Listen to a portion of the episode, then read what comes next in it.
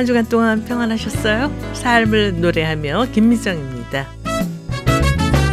유엔 경제사회국이 올 세계 인구의 날에 발표한 2022 세계 인구 전망에 의하면요. 올 11월 15일에 세계 인구가 80억 명에 도달할 것이라고 합니다. 안토니오 구테우스 유엔 사무총장은 올해 세계 인구의 날은 지구의 80억 번째 주민의 탄생을 예상하는 이정표가 되는 해라면서요. 이는 우리의 다양성을 축하하고 공통의 인간성을 인식하고 수명을 연장하고 모자 사망률을 획기적으로 감소시킨 건강 발전에 경탄하는 기회이다. 아울러 지구를 돌봐야 할 책임을 상기시키고 아직도 우리의 약속이 미치지 못한 부분에 대해 반성하는 시간이라고 덧붙였는데요. 하나님을 믿는 우리는 80억 인류를 향해 하나님의 구원의 메시지를 전달해야 하는 책임이 있음을 기억하게 됩니다. 송정미 씨가 노래합니다. 그들은 모두 주가 필요해.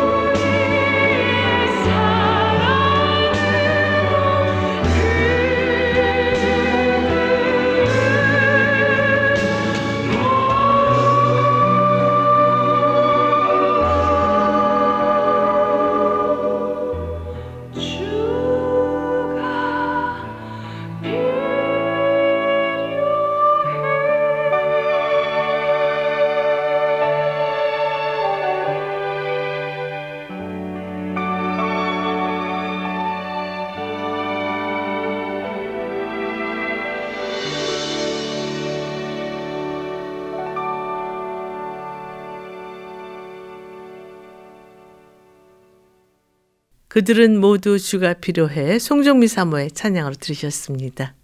미국 사우스캐롤라이나주 산티에 거주하는 아델 줄리 탐스는 최근 107세 생일을 맞아 WLTX 뉴스 19와의 인터뷰를 통해서 장수의 비결을 밝혔는데요. 탐슨 할머니는 1915년에 태어나 20명의 미국 대통령을 경험했고요. 또 그녀가 이용한 이동수단은 말과 노새에서 자동차로 변화되는 것을 봤다고 합니다. 대체교사로 일했던 탐슨 할머니는 기자와의 인터뷰에서 난 107세까지 살리라는 꿈이 없었어요. 그러나 하나님께서는 지금까지 저를 살려주셨고 저는 옳은 일을 하려고 노력합니다. 장수는 하나님께서 주시는 복입니다. 라고 말했습니다. 이 인터뷰 기사를 읽으면서 시편 1편의 말씀이 떠오르네요. 복 있는 사람은 악인들의 꾀를 따르지 아니하며 죄인들의 길에 서지 아니하며 오만한 자들의 자리에 앉지 아니하고 오직 여호와의 율법을 즐거워하여 그의 율법을 주야로 묵상하는도다.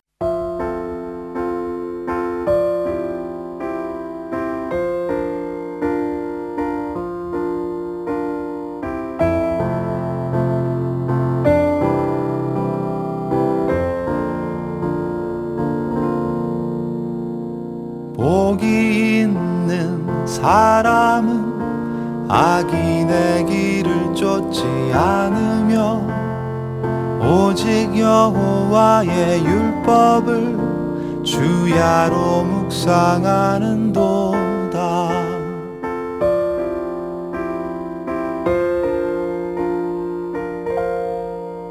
그는 시냇가에 심은 나무가 저를 따라 열매를 맺으며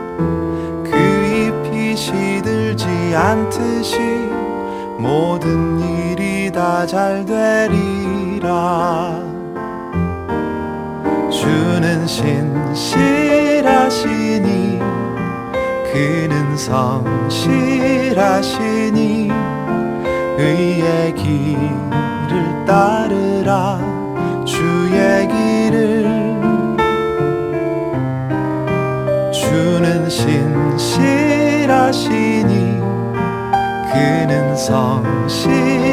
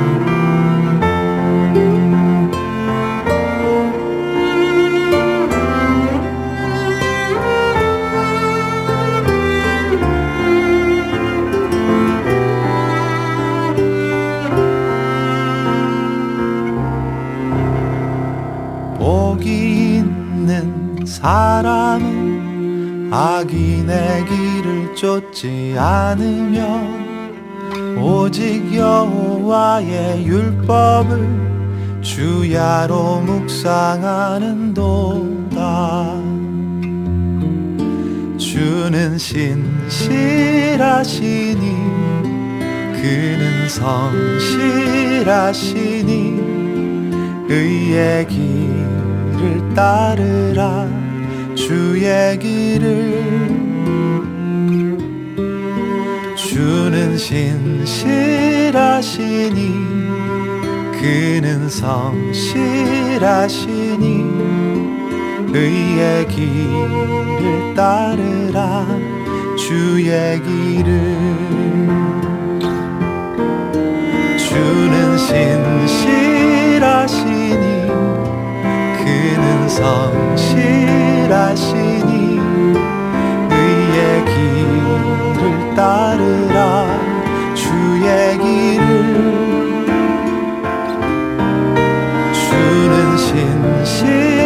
하시니 그는 성실하시니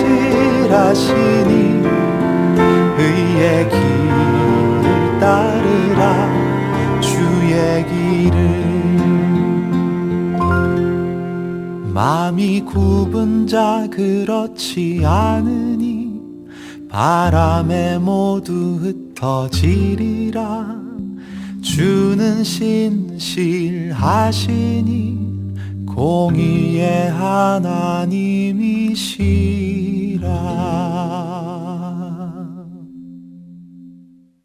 나무엔의 노래로 들으신 시 1편 복 있는 사람은 이었습니다. 삶을 노래하며 이 시간은 삶을 노래하며 살 수 있는 이유를 은혜로운 찬양과 말씀으로 엮어서 꾸며드리고 있는데요.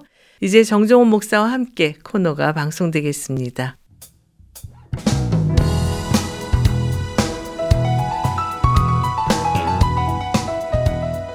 정정원 목사와 함께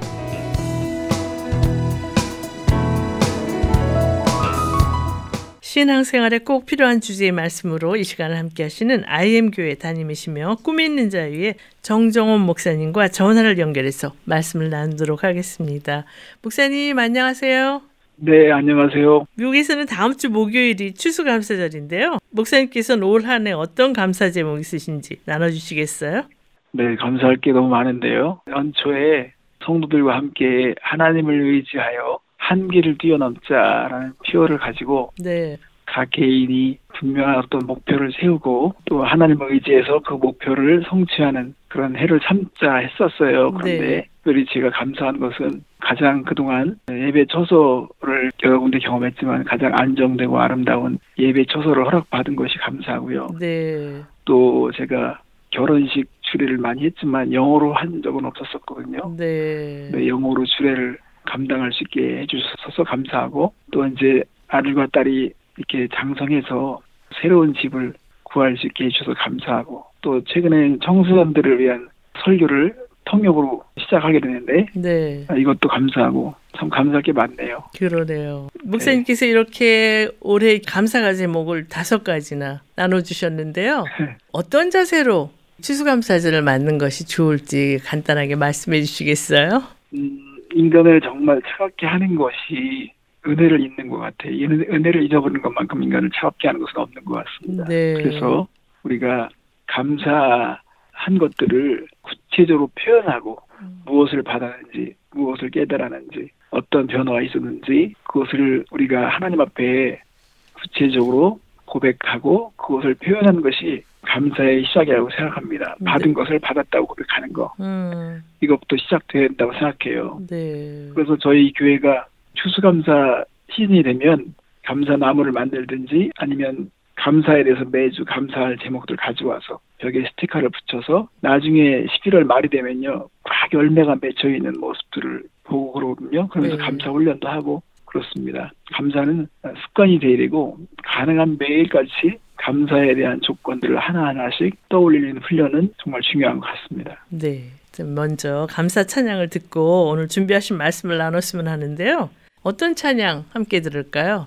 네, 니콜 몰렌의 죽게 드리는 나의 감사 함께 듣겠습니다. 네. How can I say thanks for the things you have done for me? Things so undeserved, yet you gave to prove your love for me. The voices of a million angels could not express my gratitude. All that I am and ever hope to be. Yeah. I owe it all right now to thee. To God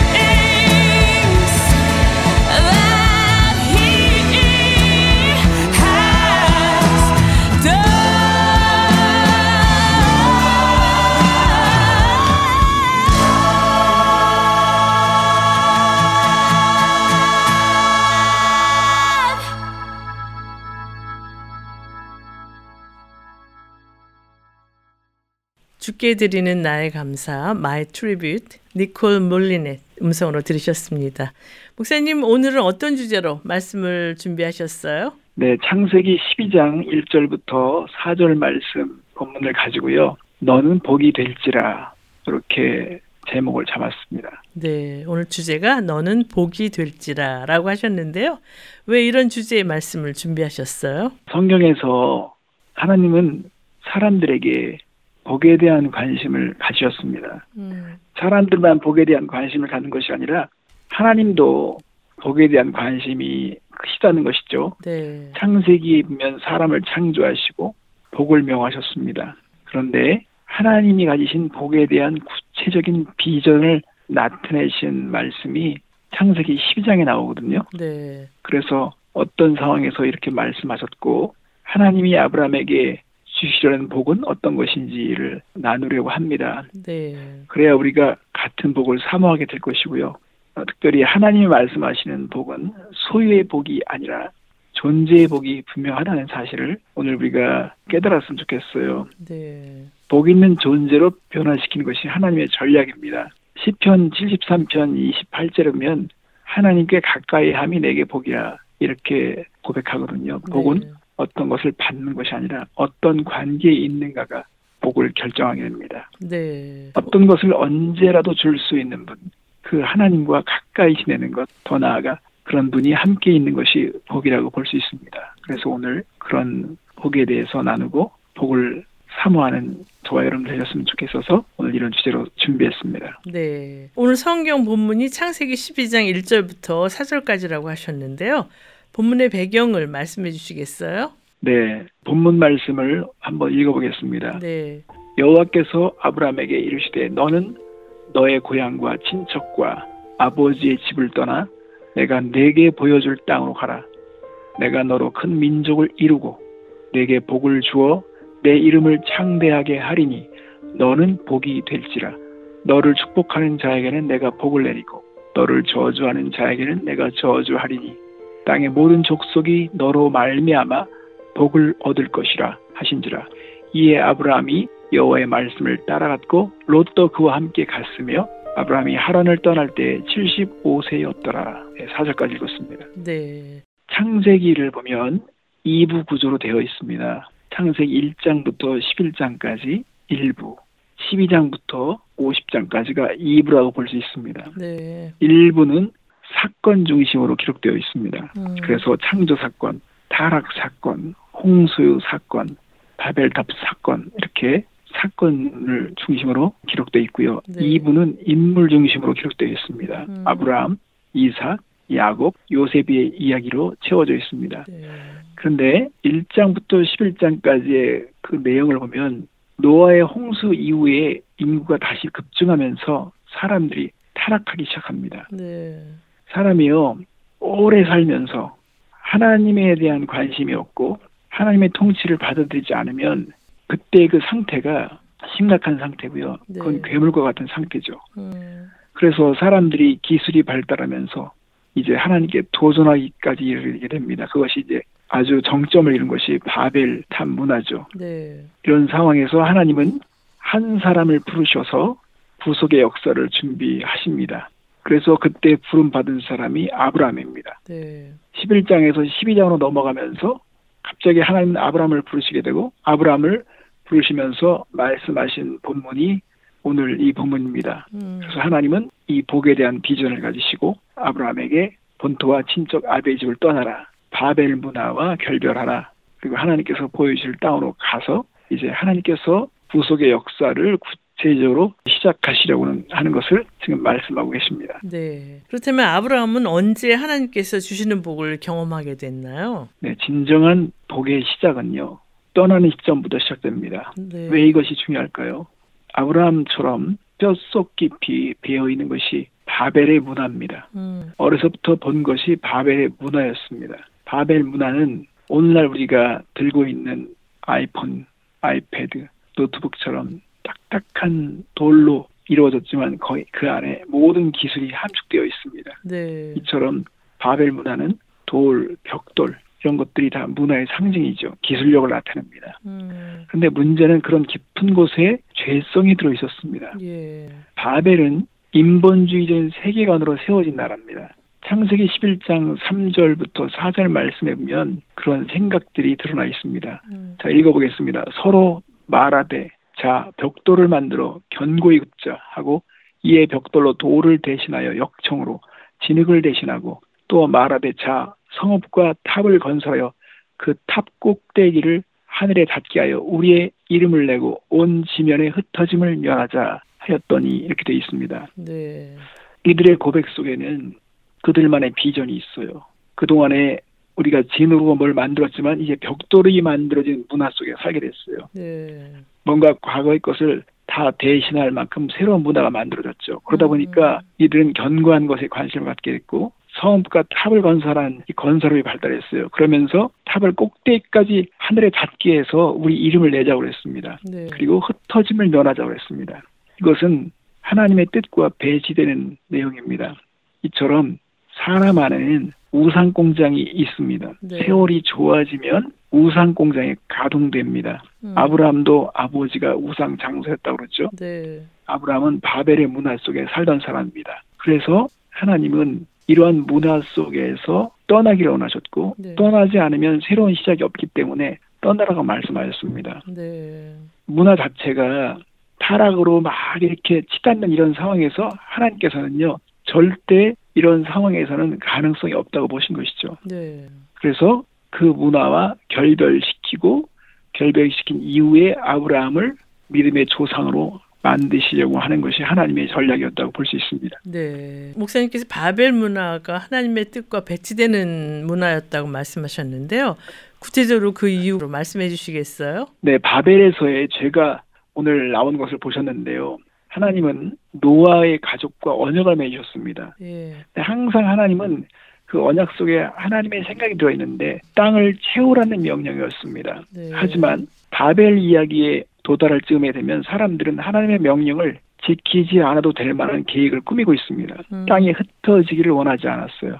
그들의 안전을 위해서 하나님을 신뢰하지 않았다는 것을 보여줍니다. 네. 이처럼 죄의 중심에는 인간이 하나님보다 더 잘 해낼 수 있다는 생각이 깔려 있습니다. 예. 사단은 에덴 동산에서도 하와를 유혹해서 하나님의 명령에 대해서 불신하도록 만들죠. 음. 바벨에서 사람들은 하나님께서 명령하신 것보다 더 나은 방법을 생각해냈다고 말합니다. 그들 스스로가 삶을 다룰 수 있다고 믿었고 자기 이름을 내고자 하나님과 경쟁하는 관계 속에 있게 되었습니다. 네.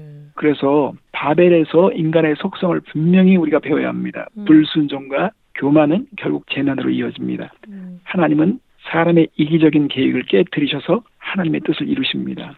그래서 땅 끝까지 지인이 되는 것이 하나님의 뜻인데 이들은 흩어지기를 면하자고 그랬어요. 하나님의 뜻을 거역하는 것이죠. 그리고 우리만의 나라를 세우고 우리 이름을 내자고 하는 그런 교만한 생각을 가졌죠. 그래서 하나님은 이 바벨의 문화에서 아브라함을 꺼내셔서 하나님만이 가지고 있는 그 복에 대한 비전을 이제 성취하시려고 시작하신 것입니다. 네.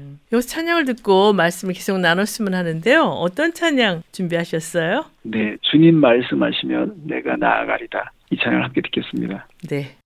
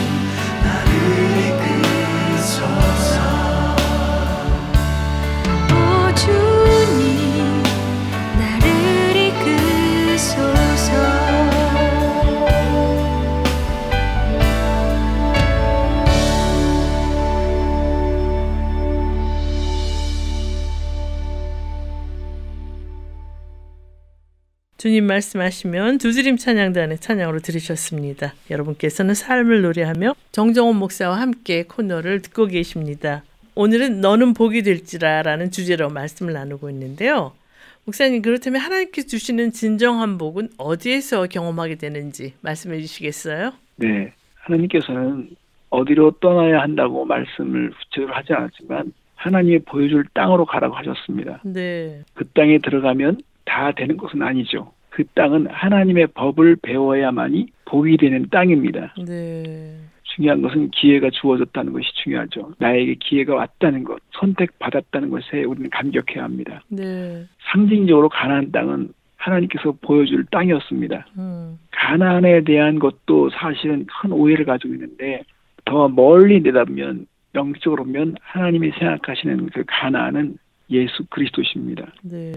그리스도 안에 들어가야만이 진정한 안식을 경험하게 되는데 우리가 어떤 것을 배울 때에 먼저 그걸 그림 언어로 배우거든요. 음. 그래서 기억을 배우든지 니은을 배울 때는 기린을 보여주면서 그 그림을 통해서 입으로 기린 그림 기린 하면서 기억이라고 하는 걸 배우잖아요. 그것처럼 네. 하나님은 본래 안식을 그리스도 안에 들어가는 것으로 삼으셨는데 음. 이거를 상징적으로 그림으로 우리에게 보여주시면서 훈련하신 것이 바로 가나안입니다. 음. 근데 그 가나안 땅은 들어가면 다 되는 것이 아니라 그 땅은 들어가서 하나님의 법을 배우며 경험하며 확신해야 하는 땅이에요. 네. 사람들이 장소만 이동하면 뭐가 될 것처럼 생각하기 때문에 자꾸 혼란을 겪는데 음. 하나님은 구체적으로 하나님의 말씀을 따라 하나님이 보여주실 땅으로 가면서 배우는 것을 의도하셨습니다. 음. 그래야 우리가 이제 복을 경험하기 시작하는 것입니다. 네. 선생님 그렇다면 하나님이 보여주시는 땅으로 가는 사람에게 하나님께서는 어떤 약속을 하고 계시나요? 네. 하나님이 약속하신 것은요. 바로 복에 대한 비전입니다. 음. 창세기 12장 2절부터 3절 말씀을 아까 읽었지만 너로 큰 민족을 이루고 내게 복을 주어 내 이름을 창대하게 하리니 너는 복이 될지라.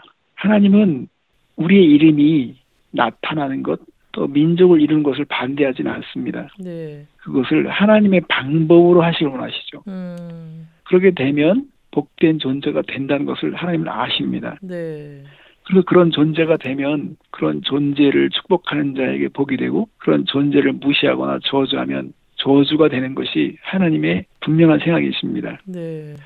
그러니까는 바벨 문화를 하나님의 문화로 보상하시겠다는 것이 하나님의 비전이죠. 음. 근데 문제는 이 바벨 문화는 엘리트, 우수한 인재, 탁월함을 기준으로 삼죠. 네. 그래서 교만할 수밖에 없습니다. 근데 하나님의 문화는 그와 반대입니다. 그래서 하나님은 소망이 없는 나이가 늙은 아브라함을 부르셨어요. 네. 늙었다. 씨가 없다. 희망이 없다. 미래가 불투명하다. 인간적인 기준으로 보면요. 바벨 문화에서는요. 사실은 대우를 받을 수 없는 부류의 사람이죠. 음. 그런데 그럼에도 불구하고 하나님은 아브라함을 통해서 그 일을 이루시겠다는 것입니다. 네. 하나님이 그걸 결정하시면 하나님은 반드시 이루신다는 것을 우리에게 보여주시려고 하는 것입니다. 네. 그래서 아브라함이 믿음의 조상이 되잖아요. 네, 그래서 유대인들이 하나님에 대해서 부를 때 아브라함의 하나님, 이삭의 하나님, 야곱의 하나님이라고 부르는데 근데 궁금한 건 요셉의 하나님이라고 부르는 곳은 한 군데도 없는데 그 이유가 무엇이라고 생각하세요? 네.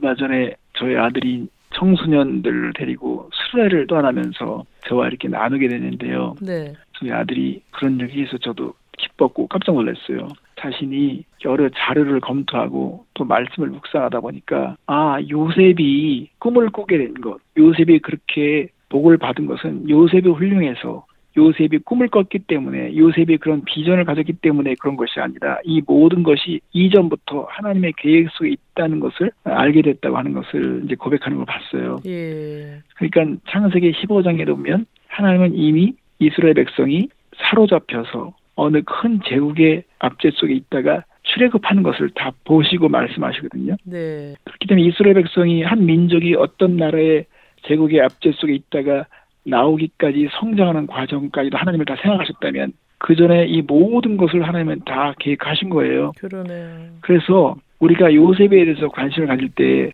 꿈꾸는 사람이었다. 그가 노예였지만 노예 신분에서 애굽의 총리가 됐다.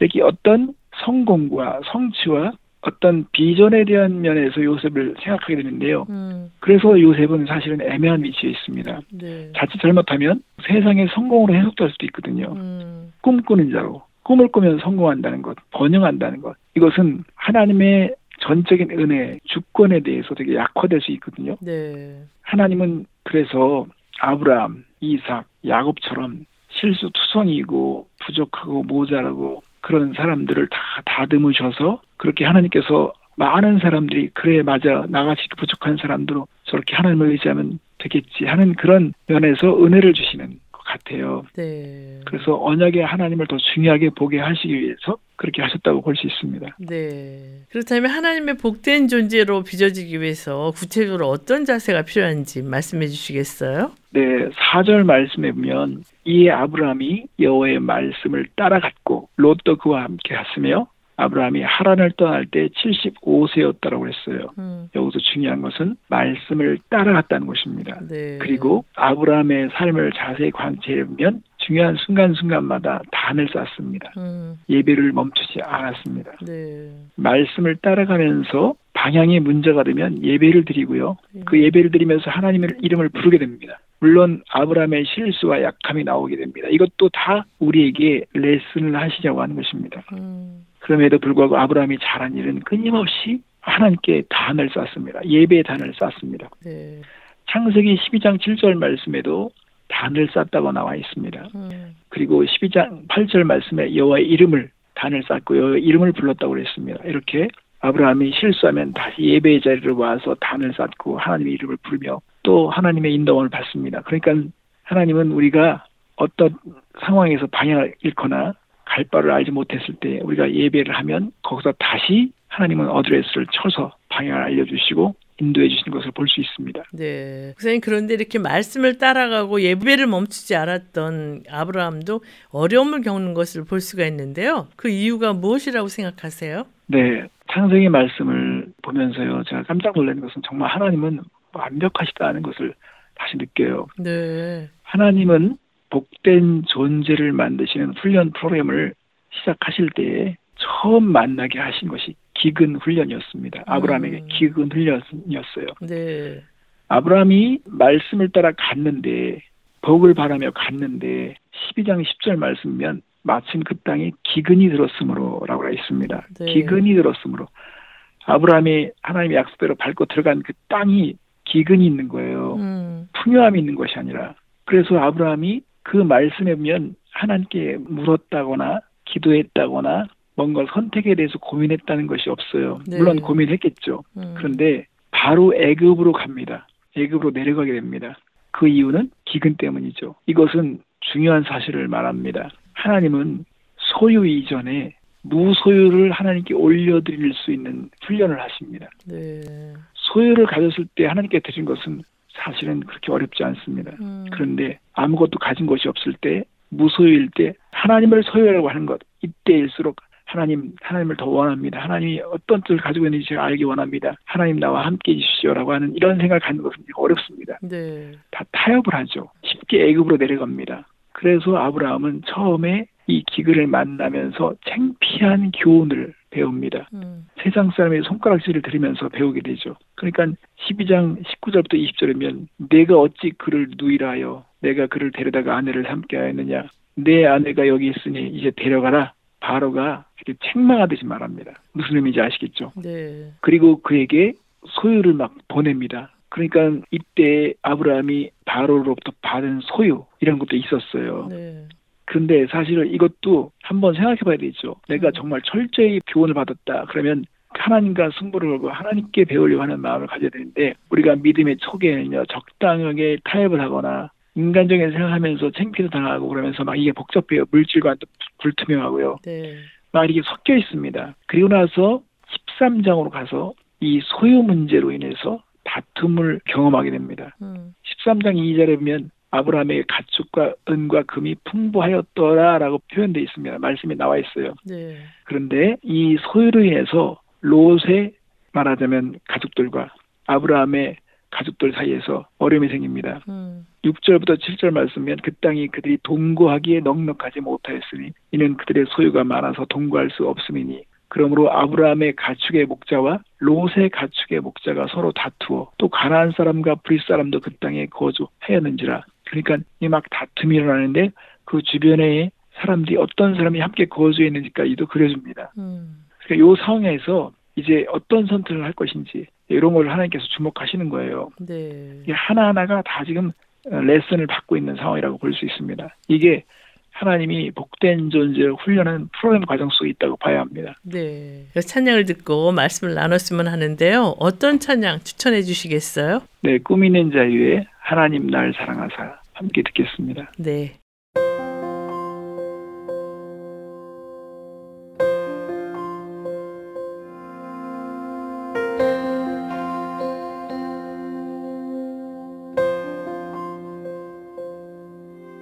하나님 날 사랑하사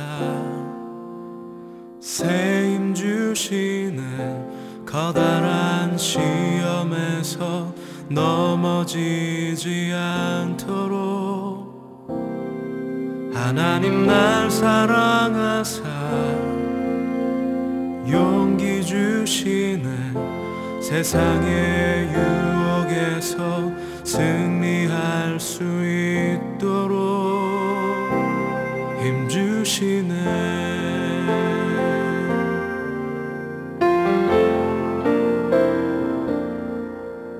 하나님 날 사랑하사 세임 주시네. 커다란 시험에서 넘어지지 않도록. 하나님 날 사랑하사 용기 주시는 세상의 유혹에서 승리할 수 있도록 힘 주시네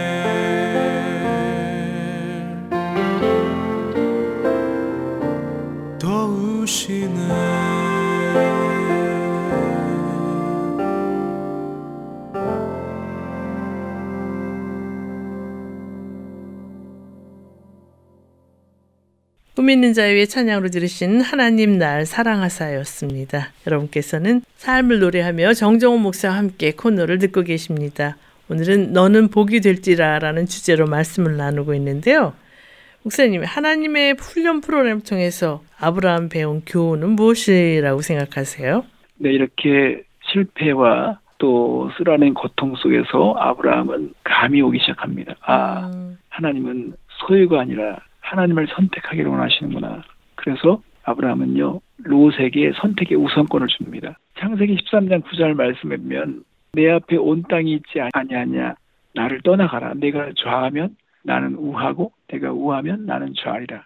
사실은 롯은 아브라함에게 은혜를 입은 사람이고 아브라함에게 의지에 사는 사람인데 그래서 복을 받은 것인데 아브라함이 롯에게 우선권을 줍니다. 음, 그런데 이제 롯은 본인이 평소에 어떤 생각을 가지고 있는지를 모르지만 아주 주저함 없이 바로 자기가 보기 좋은 곳을 떠나는데 점점 소돔과 고모라 쪽으로 향해 갑니다. 네.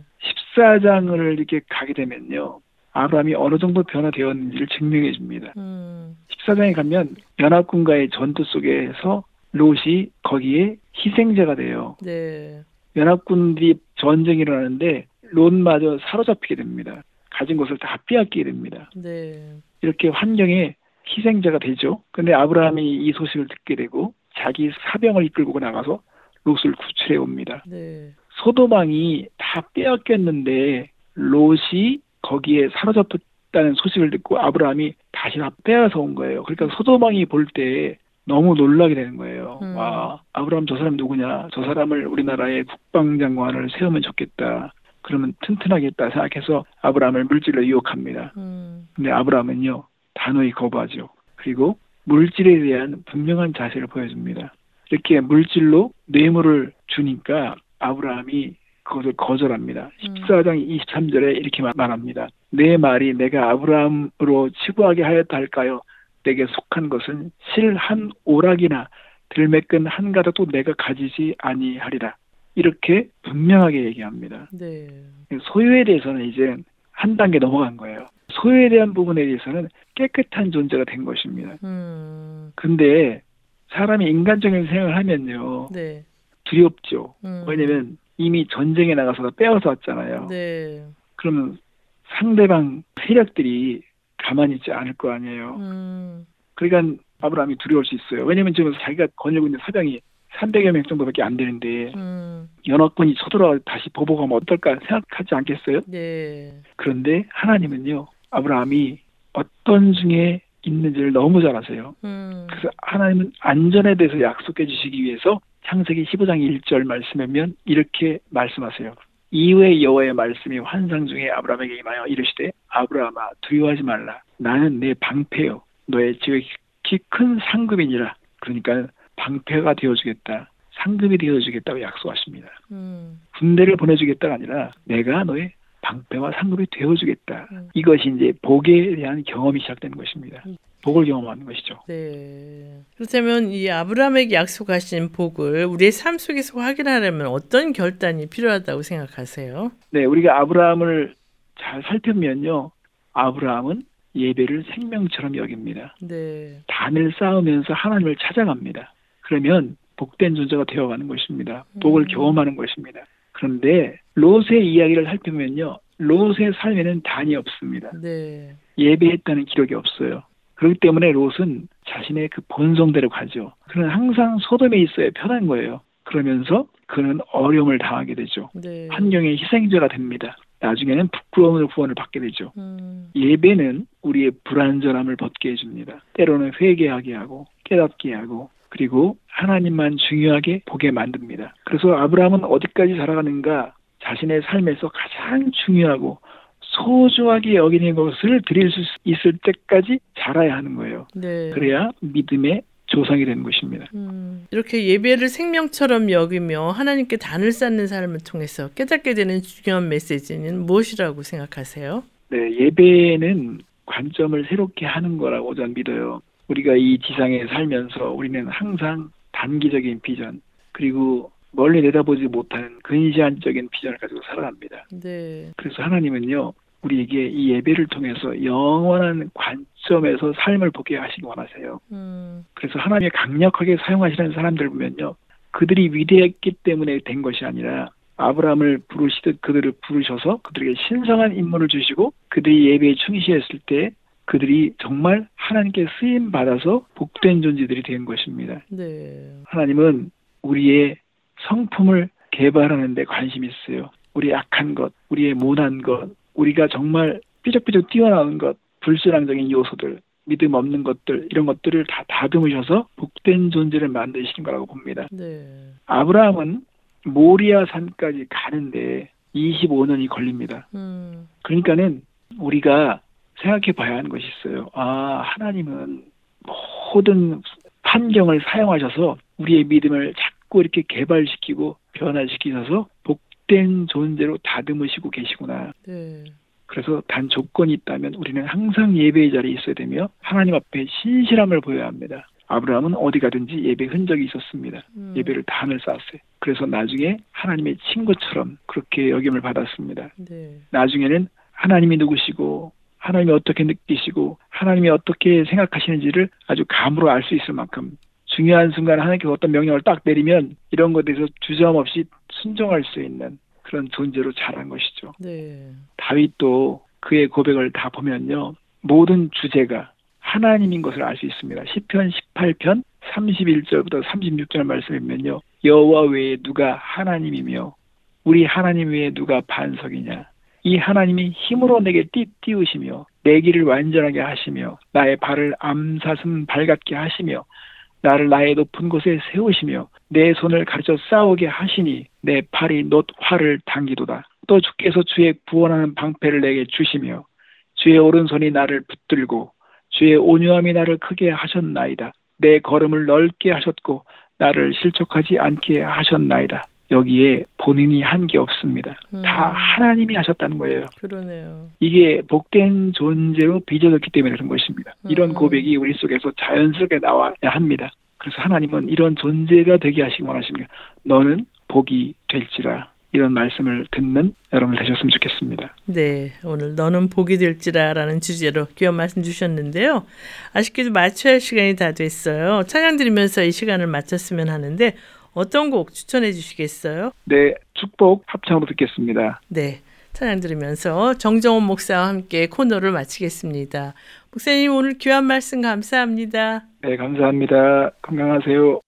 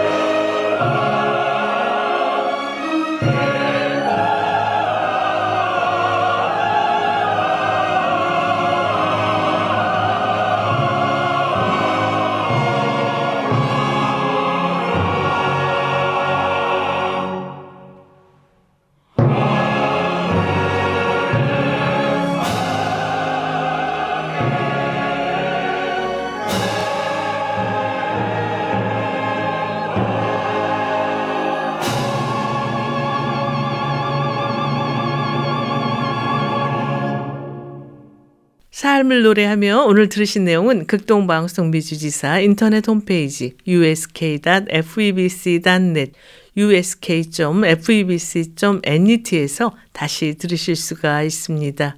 삶을 노래하며 이 시간은 방송 가족 여러분과 함께 꾸며가기를 원하는데요. 극동방송 인터넷 홈페이지 febc.net febc.net에 접속하셔서 창에 삶을 노래하며를 클릭하세요. 그리고 청취자 참여 게시판을 클릭하셔서 원하시는 곳에 글을 남기시면 됩니다. 방송에 참여하신 분께는 김장원 목사님의 큐티집이나 찬양 CD를 보내드리겠습니다. 오늘 방송을 들으시고 궁금하신 점이나 극동방송 사역에 대해 관심이 있으신 분은 연락 주십시오. 전화 562-448-1782 562-448-1782로 연락 주시면 자세히 안내해 드리겠습니다. 우리를 예배자로 부르신 하나님의 부르심에 합당하게 삶으로 하나님께서 예비하신 놀라운 복을 받는 모두가 되시기를 바라면서요. 삶을 노래하며 오늘 순서를 모두 마치겠습니다. 지금까지 저는 김미정이었습니다. 안녕히 계십시오.